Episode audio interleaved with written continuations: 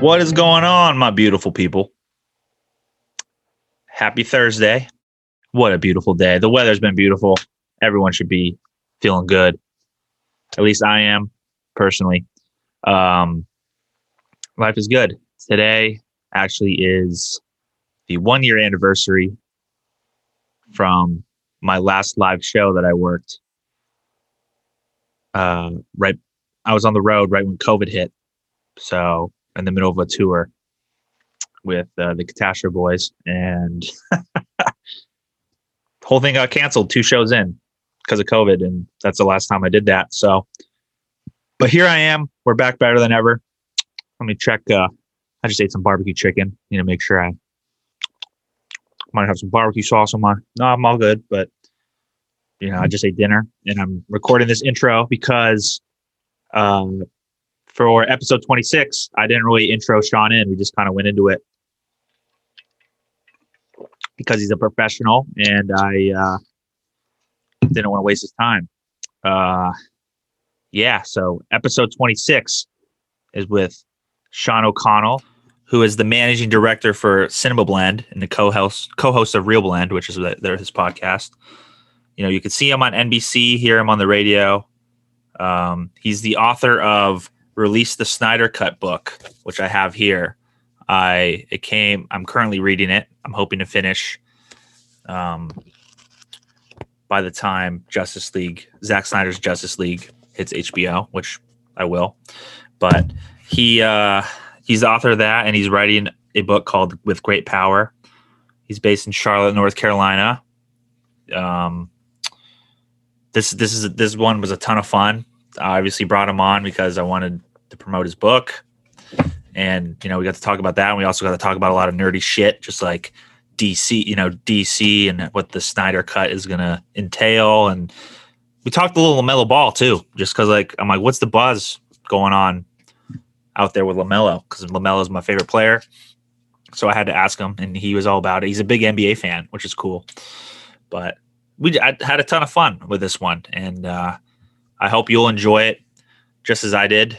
Uh, you know, Sean is a great guy, and I, you know, I want to help promote his book and just uh, have a good conversation. I mean, he's he's been working in the film industry as a journalist since like 1999, which is like incredible. That's a he's had a great career, and that's pretty admirable because a lot of us, you know, want instant gratification, and he's worked his way to where he is today, and just to talk to him and hear his story and hear the inspiration behind this book, which is incredible. I mean, and for the record, so if, if anyone out there is confused, like, what? What's Zack Snyder's Justice League? What the heck? Like, didn't Justice League come out in 2017, like in the theater? I remember going to see it and it sucked. Well, so this book is the behind the scenes story of what really went down, essentially. With credit, you know, it's it's i mean i'm just in love with the the design of it and like how great like this feels like a great book. But anyways uh Zack Snyder uh resigned from the you know Justice League project halfway through production due uh his his uh, daughter one one of his daughters Autumn committed suicide and uh he he was just too tired of fighting with the studio and um resigned from the project. Uh, he he directed the, the, the prequels to it, Man of Steel, which is a super Superman based movie, and then Batman v Superman. And uh, due when I'm reading this book, due to the, the uh, response of part of it was you know due to the re- the reception from Batman v Superman from the critics and that it didn't pull a billion dollars at the box office. Warner Brothers started to panic a little bit, you know, and we were like, you know, they wanted the Justice League movie to be two hours long and just all these like we got to be like the event, you know, Marvel, just instead of you know making a great movie. And uh, you know, Zack he had a family tragedy and he uh, just was done. He didn't have the energy to fight with the studio. So, but with streaming services, you know, and this is what we talk about on episode two, like HBO Max. Um, it was the perfect opportunity and platform to be able to release, you know, his cut his version and vision of the movie. You know, because for those that don't know, a director's cut of a movie, like when you first shoot it, it's normally like four or five hours long, and so he has a HBO Max or AT and T, whoever you know, they paid. uh You know, they gave Zack a budget of like seventy million dollars to finish the CGI on it. Um, and it's come it comes out next Thursday, and I could not be more. I'm so excited to watch it. Um, you know, because I mean, the first one was just so awful. Like with Superman, they had to CGI CGI off his mustache, just like I had to CGI off my barbecue sauce for my dinner. just kidding. but yeah, it, it just was a joke, and people from Warner Brothers have admitted too. Like, dude, like, yeah, we we kind of knew that the movie we were putting in theaters was trash, and um, I mean, the Justice League, they're such iconic comic book characters. You know, you have Superman, Wonder Woman, Aquaman, Cyborg, The Flash, Batman. Like, this is going to be awesome.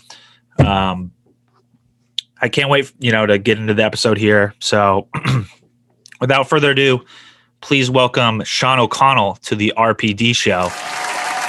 Well, uh, thanks, Sean, for joining me on the RPD show. I really appreciate it. Absolutely. Good to be here. Thank you. I mean, it's kind of surreal because like I'm I'm a big fan of like your the videos that you do, and it's just cool to kind of get you know get to talk to you because I mean I don't know it, it's it's like I don't know how to explain it. It's kind of surreal because it's like I watch your guys' content and then it's yeah. like we're actually doing this. So you recognize my background? Yeah. Yep. yeah. So yeah. um. Well, that's cool. That's I mean, listen, I'm always happy to talk about you know DC stuff, comic stuff. It's that's my bread and butter. So absolutely. Um, before we get into all that, I have I have a couple different questions you might not expect here. But okay. so you're from uh, you you you reside in Charlotte. I'm a big basketball fan. What's the buzz right now like with LaMelo Ball in Charlotte? Through the roof. Um, we are all in on him. Um, he is an incredible, incredible talent, and it's bizarre because you know going back even just two seasons we were dying to lose Kemba Walker, you know, who was who was uh, the face of the franchise and just so important to Charlotte as a market. And I I thought we'd be horrible for a long period of time, and yet I think that the the the team makeup right now with the talent that we have on it is the most competitive we've been in a really long time. And this kid's 19. Like I have a 17 year old son, and we always joke like he's only two years older than you. Look what he's look what he's doing. You know what's the matter with you? Uh, but he's unbelievable. He's so much fun to watch. In fact, they play the Timberwolves tonight when we record, and I can't wait to watch it because it's the last game we're going to get of him before the break. And I'm glad that he made Rising Stars. So uh, we're a huge, huge NBA family. Um, we love Tar Heel basketball, and so you're you're talking to the right guy. Awesome. I love to hear it because I mean, I'm he's probably my favorite player right now, just because he, he he's fun to watch, you know, and I'm a Lakers fan, so like that's I, am rooting for the Hornets. I, am kind of so. Thank you very much. Um, you. It's nice to have relevant basketball in the market because it's been a long time. Absolutely. Um, so, you know, comic book movies are kind of your thing. I'm a big fan of them. I guess for anyone listening out there, I guess kind of give like a quick origin story, I guess, about yourself. Just like because I, I I read that you have been doing you know journalism in the film industry since like 1999. Is that correct? Yeah, that's basically when I got started. Um, I, I, think I wrote a couple of places before that uh, for free. You know, back when the web was sort of kicking off, sites were grabbing free labor as much as they could, and you you took these gigs to get uh, clips essentially and and build yourself back up. But I've been full time writing for it, paid full time writing for it since 1999, and and have been lucky enough to just sort of grow as the idea of online film journalism has grown uh, and followed it to a lot of different places. And it was, you know, you watched the print side of it struggle and you watch more and more pl- people find different ways to express themselves online and it's evolved to become uh, podcasts now and, and even the video components of it too. People are sort of figuring out ways to make it uh, is very accessible for everybody. So i've been involved in, in writing about film and covering the film industry for the better part of 20 years. The, the comic book aspect of it is just it's something that was always interesting to me. I always read comics uh, as a kid growing up. I was a marvel kid who collected uh, a ton of Marvel titles. I, I, read every Spider-Man title coming out under the sun. I was a big X-Men fan.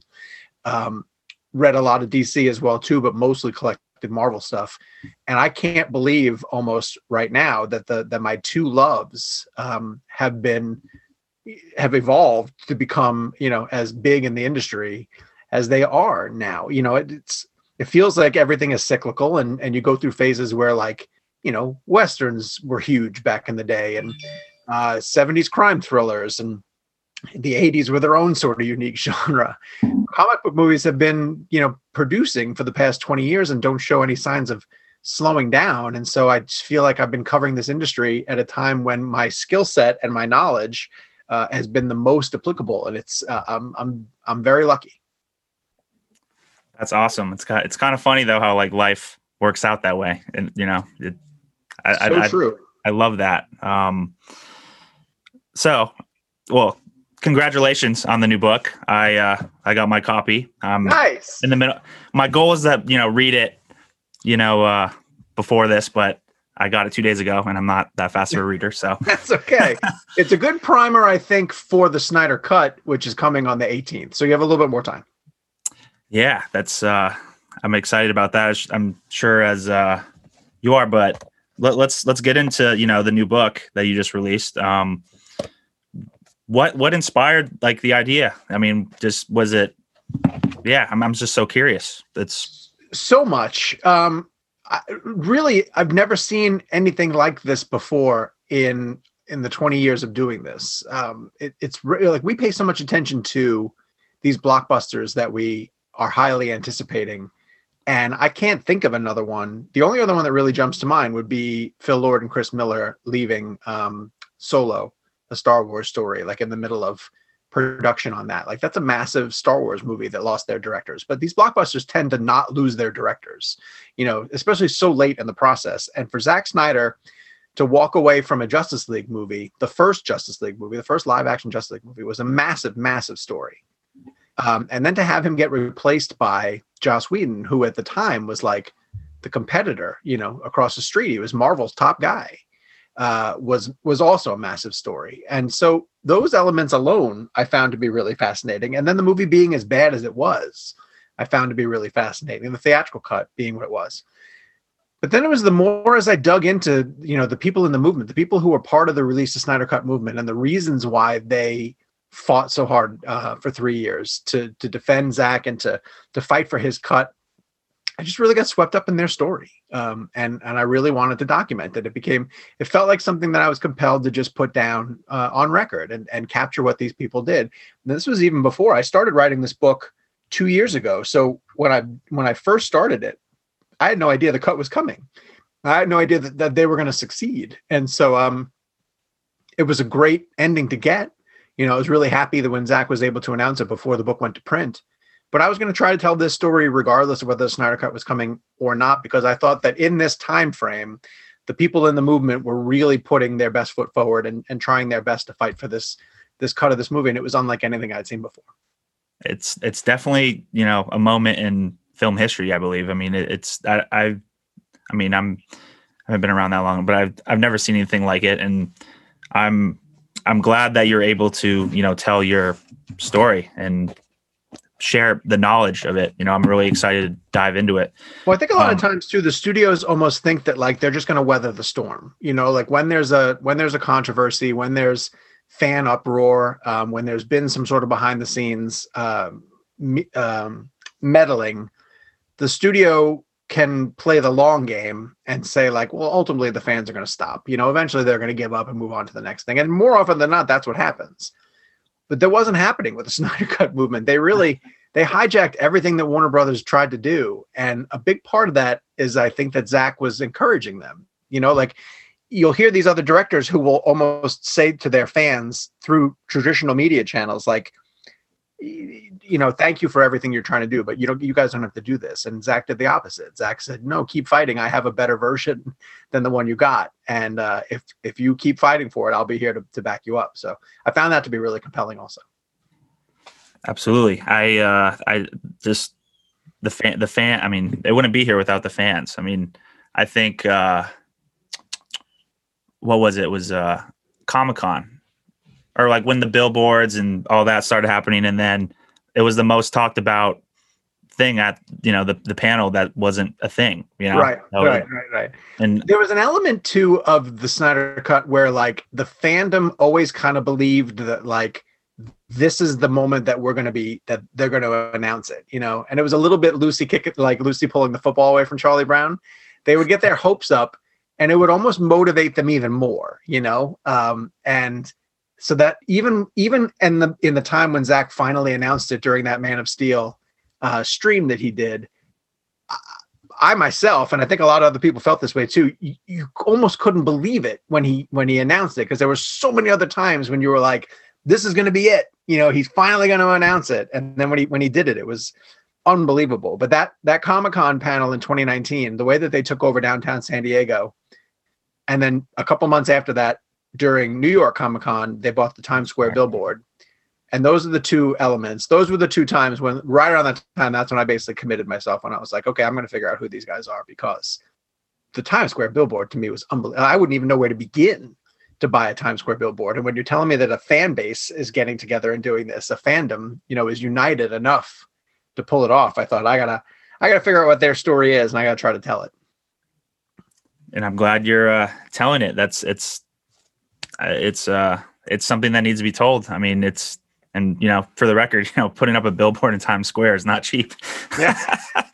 but then you know of course the the every time that they raised money to do something like that the fact that they would do the equal amount of money and uh, do- donate it to afsp was also i thought tremendous like the the, the emotional component of them raising money uh, and funds to keep the american foundation for suicide prevention going uh, and the fact that they've topped over half a million dollars to this date makes that fan base stand apart from others you know makes it makes it different from the the Star Wars fan base that gets upset about stuff or the um I'm trying to think of another comparable, you know.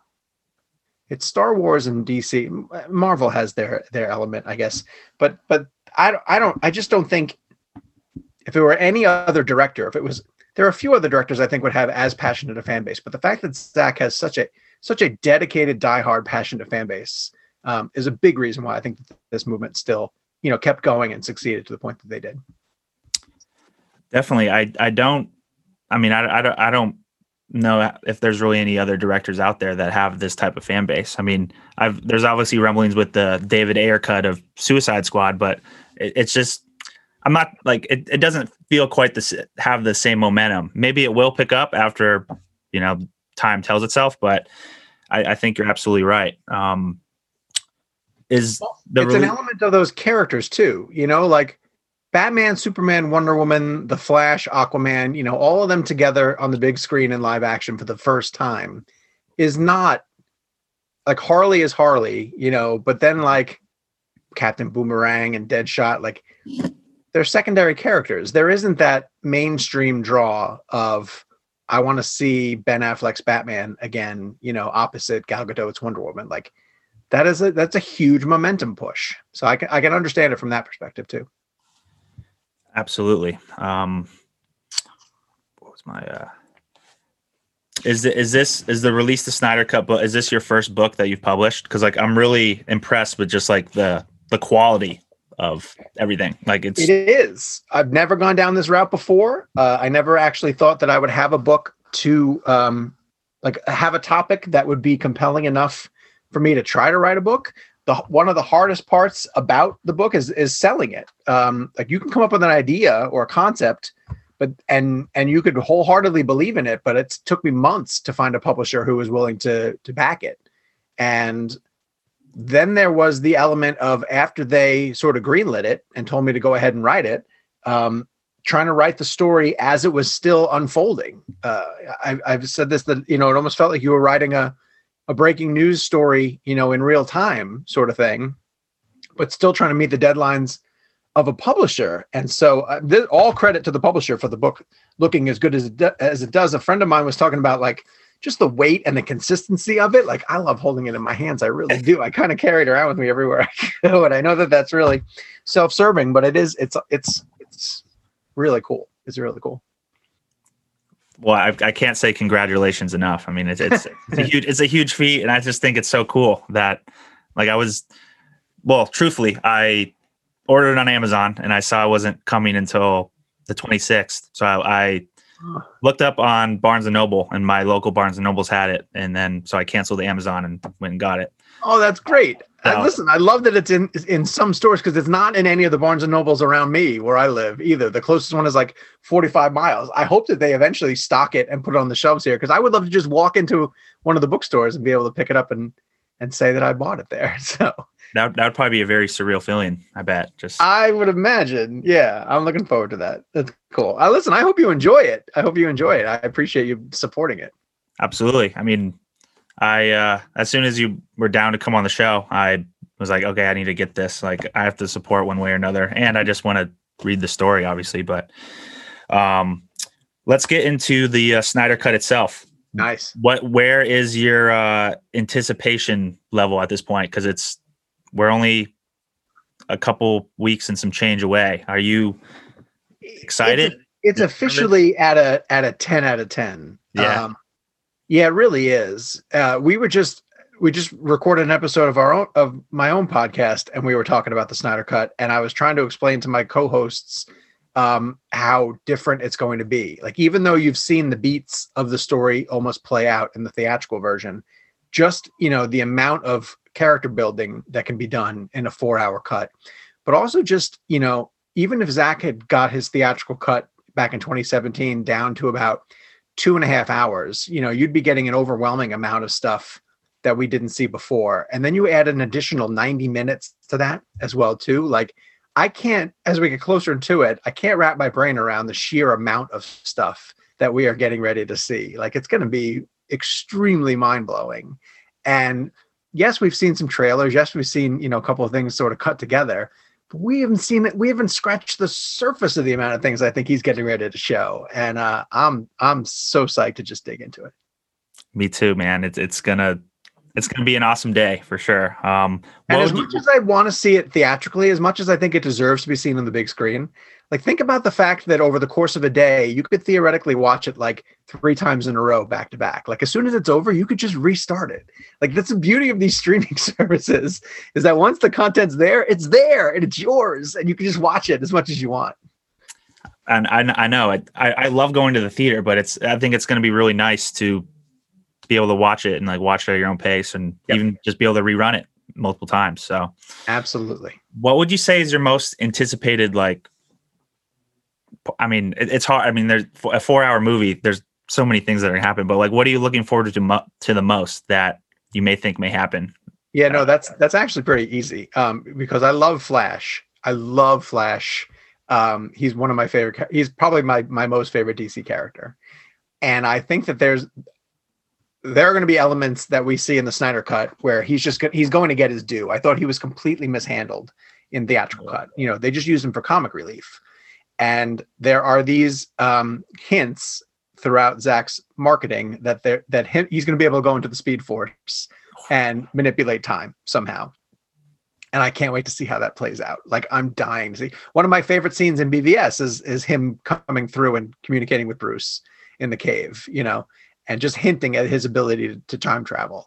And now you're going to get a version of Ezra who hasn't been, uh, or Barry Allen, who hasn't been Flash for a very long period of time, um, is going to be, I think, starting to understand the uh, the impact of his power and uh, I can't wait to see how Zack treats that. I think it's going to be fan- fantastic. Um, that's definitely uh, what I'm looking forward to as well, just because, you know, his character was not done justice, you know, no pun intended, but Yeah. he, uh, it, it, it'll be interesting. I mean, I mean, with all the characters, because, you know, just what the story is about, you know, the tragedy of the death, you know, Superman's death. And I, I think it's gonna be really interesting to see how these characters deal with kind of that grief. Well, not all of them because they haven't, I guess, interacted or met him technically, but I'm I'm really curious to see uh uh Batman how he because he was even kind of you know quirky and treated as a joke you know with jokes in the theater it was like what that's not Batman like I know. I know. I know we could go on and on but like I, it's such a drastic shift from the way he's portrayed in BVS. And, you know, I honestly think Affleck is the best Batman that we've ever seen. And I think that I think BVS is a better Batman movie than it is a Superman movie. And I think, you know, people can sort of debate that. Um, but being able to see his portrayal in a full four hour cut is going to be phenomenal. I mean, I can't wait. I can't wait. We're so close. With it's very we're very close. I mean, I've I've seen uh well, March is going to be a very exciting month just with the Snyder cut and then uh, the Falcon and Winter Soldier, Godzilla versus Kong.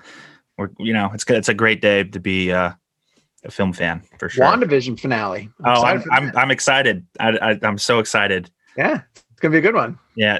Do you have any bold predictions for the finale, or are you just gonna enjoy it for what it is? I mean, I feel like I've made a lot of predictions for that show that just haven't come true. Um, you know, because we're all focusing on the little Easter egg things that are hinted out there right. about the uh, the engineer and and these little bits, these little things that are name dropped. Um, I still am convinced that not to get off Snyder Cut for a minute. Yeah. But Wanda expanding the hex and pulling more people into it in order to retrieve Vision's body is a very intentional, you know, and a massive, that's a massive move. And I don't know why you include it unless you want the repercussions to that action to be pretty significant, you know, and it's proven that people who go through the hex, like Monica, you know, they get their cells altered. And I, I, I have bought into a notion that that that is somehow going to be the creation of mutants in the MCU. You know that that innocent people that got pulled into the hex uh, are going to be changed in some way, shape, or form. And similar to the way that mutants in the comics, you know, they're they're a little bit upset about the fact that they're born with this mutation. Uh, this is just a way to sort of alter of people being upset about being a mutant and being different because they didn't choose to be pulled into Wanda's hex. I think. I don't know because I also do want to know who Jimmy Woo's uh, witness protection program person is. You know, like that got name dropped and then forgotten. So I want to see if we get an answer to that. Maybe you know they threw it way over our heads for a reason. You know, because there's been so many nuggets in the show. But there's a lot. I'm I'm ex- I'm excited. You know, it's I'm like today I was like, oh, it's already Wednesday. Only two more days. Let's go. But yeah, yeah. um, yeah, yeah. But uh, going going back to the Snyder cut, didn't mean to go off. Uh, okay. You know, but hey, it's it's it's uh you know no need to be divided. It's all good content. You know, um, um, what was I going to ask next? I kind of lost my train of thought. It's been a long day. Um,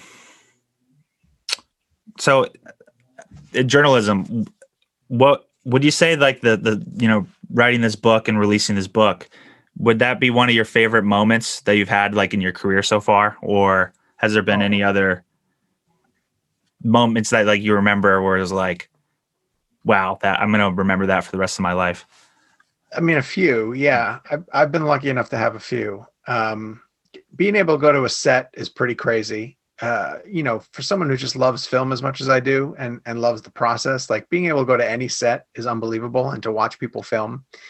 It's very fun to watch on a set you watch people film a scene and then you know months later a year later when you go and see the film the movie itself to see it realized on the big screen and to know that like oh my god i was in the warehouse where that happened or i was in whatever studio space where this was being shot and then you see it perfected on the big screen is is mind-blowing. And i've been able to go to uh, we went to the set of well we went to the justice league set back in 2016 uh, and got, to interview Zack and Debbie on the set of that movie. And so to see to go through the costume department for that with Michael Wilkinson and and show his developments for Flash and Aquaman and Batman and and uh, Wonder Woman, which is amazing. And um, have been to a ton of Marvel sets and and you know been really really lucky for stuff like that. Uh, but but putting the book out was Monday when the book dropped is is a day that I will never ever ever forget because I literally heard from people who were just sharing photos of them receiving it um, from all over the world. And part of that is is Zack's influence. Like his film fan base is global, you know, and it's it's amazing how uh, how much his films mean to so many people uh, in all corners of the globe, and how these DC characters are so important to them. So they bought this book because they wanted to to read about it, and it's the power of that fandom. And so you, I was getting messages from you know Mexico and Spain and Germany and Sweden and I would never dream that that's even possible. You know, like I would never dream that that's possible. So I'll never forget that. Like that was an, an incredible, incredible day. That's that's amazing. I'm I'm, I'm just I'm I'm so happy for you. I mean, I'm going to say it again. Congratulations. Thanks, Thank you so much. Yeah, the whole ride has been insane. The whole ride has really been insane. Um, you know, first time author is not supposed to is not supposed to connect this way. Maybe they do. I'm, I, you know, I, but I don't. I think it's a struggle, and it's been a struggle. Believe me, it's been a lot of work. But the way that this is lined up, and the way that this book is coming out, um, you know, 17 days before the the actual Snyder cut gets announced and released, is it's mind blowing to me. It'll, I'll never, I'll never accept that this happened, that this happened this way. It's just too weird. It's too weird. I mean, perfect timing. Was was the March first release date always what you had in mind, or well, well, no, well, I take that back because you said that you were going to release the book regardless if the cut was yeah. Out, so well, and it was supposed to be February fifteenth, and then really COVID slowed a lot of things down. Um, the all industries obviously stopped, but the book industry in particular, with its shipping and its production, um, that pushed everything back but we were going to come out in first quarter of, of 2021 regardless. We knew that much uh, with the book. And then we were waiting to sort of find out when hbo max was going to announce it because if you remember they waited a long time to announce the release date for the movie. And i thought the movie could have been a summer release. Um, i thought maybe it could have even been like the fall maybe like a november release uh, to really drum up expectation. So when they said it was going to be march as well too that was all just a happy accident just a happy accident. And I can't, I really can't believe it. I can't believe it. Timing. That's things just work out sometimes, you know, that's meant to be. It's amazing. It's the story needs to be told. Um, yes, it does. Um, what were some of the biggest obstacles though, and like headaches, I guess, because like not many people out there know what it's like to be an author or publish your own book. So, I mean, mm-hmm. was it just the pressure of like a deadline or just getting everything together or what, what what were some headaches you may have run into that you're willing to share? Deadlines aren't that much of an issue because i write to them every single day. Um, one one of the biggest challenges was just that the studio didn't want to help. Like they had no interest in because when i started this they didn't want to even acknowledge that the snyder cut was was a thing. Um, and i've got really good contacts at warner brothers like good friends of mine who i've been working with for years who just said like good luck. You know we wish you luck in telling the story but we can't help you at all. And um, you know in this situation, you want the studio to almost help you set up as many interviews as you can, and you want to be able to get access to different places. And even a lot of people who I spoke to that were like, okay, well, what's the studio's opinion on this? Because they didn't want to, you know, tick the studio off in any way, shape, or form, or potentially could potentially work with the studio down the line. And then on the fan side, um, it was a challenge to get the fans to to um, open up to me and to really trust that that I was going to do right by their story because they'd been burned by the media before. So um, it took a long time of selling people on the book and on myself uh, that I was going to really do justice to the story and to really get to the heart of what was going on because I think a lot of people in the movement felt that they had been manipulated by the press up to that point. So um, I had to really sell myself as much to the fan base as much as I was selling the book to potential publishers. That's it sounds like quite the obstacle. I mean, it's but you that's know, part of the it. fun, though. Yeah. Honestly, that's part of the fun. Um, you know, I like the process of sending out pitch emails and and tracking people down. There's a little bit of that. You know, it, that's a big element of of journalism. You know, of chasing after a story, and you get these little these little wins along the way. You know, like you want to you single out a couple of different people like oh i really got to talk to them i really want to get to them and then when you do that's a huge win so you end up experiencing like a series of 40 to 50 wins along the way. And then at the end of it, you have a book you can hold in your hand. I, I guess that's what keeps you moving. It's like a snowball effect almost, right? Like it's just yeah, the counting up the wins and keeping it moving. That's great analogy. It's a great analogy. That's that's amazing. Um, I've I've got a question regarding, I guess, kind of Zack Snyder. Just like, do you think obviously his films have such a impact on people? Do you think it's more of this really happened because of more of uh well obviously there's enough did this happen because like people because often with online like person you know people they fall in love with who these people are you know and all mm-hmm. that do you think it's more they're a huge fan of their work but they also realize what a great guy zack is and all that or what what do you think ma- makes these people ride so hard for him. I guess what I'm trying to ask. That's a huge component of it. Yeah. It's just that he is so upfront and transparent and um, connects with his fans. You know, um, he seems to just be a stand-up guy, and he seems to really, you know, whenever he lets himself show off who he is, uh, it resonates and it connects with fans.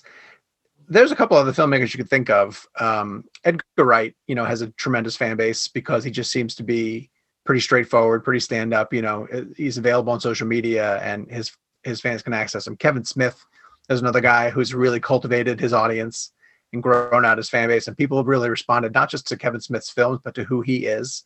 I think Zack absolutely has that. You know, there's plenty of other filmmakers who are like a Christopher Nolan, you know, who's pretty standoffish. Um, you know, might be a really nice guy uh, in person, but seems to be somewhat aloof and um, and does things a certain way. Uh, Tarantino is another guy who you know feels like he'd be at a drive-in with you, you know, and shoot the shit over genre films. Um, but absolutely, the personality that Zack puts forward, I think, is is one that people really like to get behind. And you know, I, I've made this argument that if if the other film that got caught in the crosshairs of Warner Brothers trying to switch uh, franchises midstream was like Shazam, you know, like I think David Sandberg's a really nice guy, but I don't think you'd have a ride or die fan base, you know, to see the the Sandberg cut of of uh, of Shazam. With all due respect to him, right? Uh, it's just who Zack is, and it's the fact that his fan base is as passionate and super into his material, you know, that, that led to this movement. That's why when I get asked, I get asked a lot, like, is this going to change the way things happen in the industry from here on out? Like, no, I don't think it's going to because I just think there's so many factors that have to be in play to see this type of story get replicated. And and one of those things is you know the, the director has to have a, as passionate a fan base as snyder does. And i don't think that there are that many directors that have that. So i think that feeds into a lot of why this happened. Definitely. It definitely played a huge role. Um and I, you know back to timing i mean with the rollout of hbo max it made more sense than ever it seemed like Oh, if if we didn't have streaming services, we would not be getting the Snyder Cut. Like I'm I'm really confident in saying that. Like especially the way the COVID has messed up theatrical distribution and pushed everything back. If the if Snyder was trying to get a theatrical window for his movie, it would be years before everything had been ironed out. You know, look at look at huge franchises that have a lot of money resting on them, like the Bond franchise. Bond franchise beyond its own film has you know sponsorship deals in place with things that have to show up in their films. And you know the next movie that's coming in the franchise. And sony has big ticket things like ghostbusters and spider-man. And warner brothers had to cut a deal with hbo max to get its own theatrical stuff like into theaters. And like the theatrical model is messed up for years to come. Um, and so without streaming i don't think the snyder cut would have a, a natural place to go to. And so hbo max came along at a great time. Definitely. Do you think the uh, the movie theater model will ever get back to where it was, or do you think, I mean, just because of COVID and then the way, I mean, there, I feel like every big company has a streaming, you know, there's own streaming now. I, I feel like. Yeah, I kind of feel like, and I don't know, this is to take a little while to shake out, but I almost feel like movie theaters, they're never going to go away. They're always going to exist, but they're really just going to be there for big ticket items um, that that mid mid budget character driven type stuff is always is going to exist on streaming in some way shape or form. Um, exa- examples of that kind of remind me of like um, the little things you know that's playing on hbo max now with jared leto and denzel washington. Like that's not gonna that's gonna have a really hard time finding a spot in a theater. And so to that end i could almost see the the 24 screen and 22 screen multiplexes um, shrinking down to like a 10 screen type thing because why do you need 24 screens um, if you do you know you do 10 to 15 and you have black widow on half of them you know and godzilla versus kong on the other half. And people go out to see the big ticket you know blockbuster type items. It almost becomes like a concert type thing. Um, but i I, th- I think you're going to have a hard time finding uh, indies mid film type things. I think that they're going to start living on streaming moving forward. I I yeah, I, I agree. I, I think I mean it'll be interesting to see how it plays out, but at least from my perspective too. It's like I'm I was just thinking what, what you're saying. It's like what movies that co- you know do I really want to go to the theater now? I mean, I miss it, but it's I don't know. It's changed the game. It's like oh, I could just watch it at home, but and you'll have a component of directors who are always going to fight to see their stuff shown in the theater. But when we have Scorsese and Fincher, you know, making movies for Netflix, you know, the, evolution is happening. We're we're watching it happen in real time. Which is, I mean, it's it's pretty exciting, but also it's Snyder's it's, making Army of the Dead. You know, yeah. Snyder's making Army of the Dead for Netflix. Like the the directors that that still hold the the fort for you know theatrical screening. I think they all still love it. They all still believe in it, but the, but they're adapting to the streaming model uh, faster than anybody thought possible. Yeah, it's like COVID. I feel like just obviously accelerated it. You know, and it's uh, it's it happens. I mean, you got to adapt to the marketplace, I guess, right? I mean, very true. Now, you know, could I eventually see, you know, there's a couple of the big ticket films that are coming, and I'm thinking of like, you know, Avatar 2. Like Cameron's not gonna let that go to a streaming service. Oh no, no chance. You're going to a theater for that. And it's probably gonna be a movie that warrants the big screen. You know, they'll still keep making movies that warrant the big screen. But even something like Marvel, you know, to bring them up again briefly, uh, they are one of the movies that people who don't normally go to the theater would at least go say like all right i'm going to go see the new marvel movie because it's out right? But they're showing that they can do long form television now with something like wandavision and keep an audience hooked for weeks. They've evolved. Everybody who tells different stories are going going to evolve. And so we'll just see how it continues to grow. It's going to be very uh, interesting you know to see going forward. Do you think um like going forward though with dc i mean there's been rumors about continuing the Snyderverse and all that. One, do you think that is going to be a thing? And two, what what is uh, your most anticipated DC project going forward? What you would say?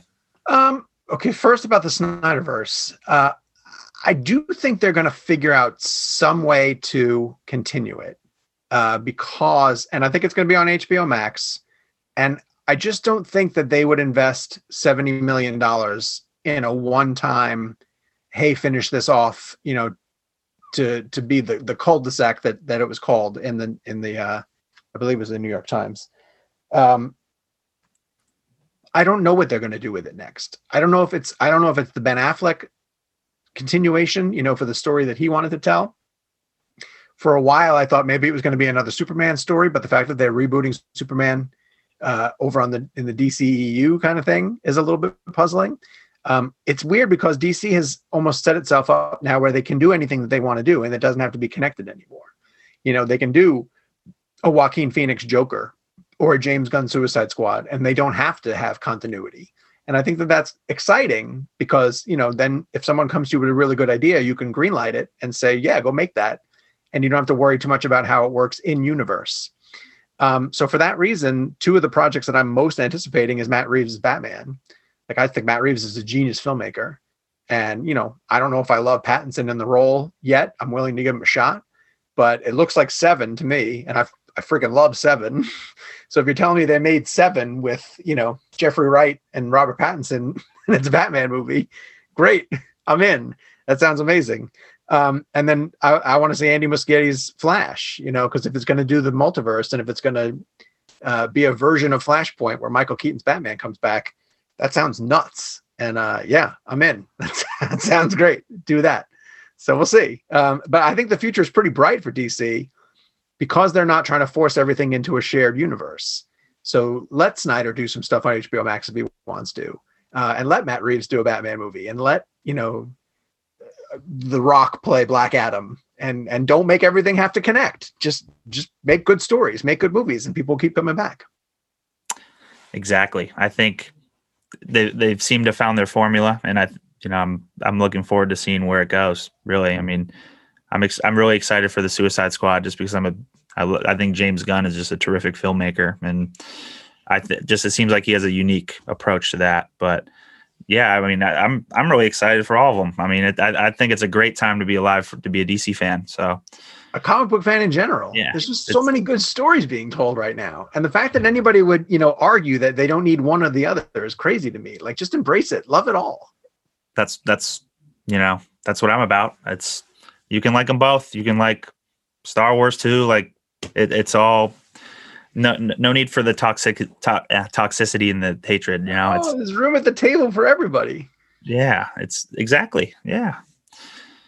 Um, well, those are really all the questions I had for you, but I um I really do appreciate question. your time, Sean. It, it was really cool to do this, and I'm glad that you know if I, I, hope you know people listening check out the book, the release, the Snyder Cut, the crazy true story behind the fight that saved Zack Snyder's Justice League by Sean O'Connell himself. Go check that out. It's on Amazon and other stores. Barnes and Noble, apparently. Barnes and Noble. Yep, that's that's where I got mine. Yeah, your local one, but. That's awesome, man. Thank you so much for your time. I really appreciate it. Really great questions. And uh, please let me know what you think of the book when you got through it. Absolutely. Now I will definitely be in touch and I, th- thanks again. No problem. Talk to you soon.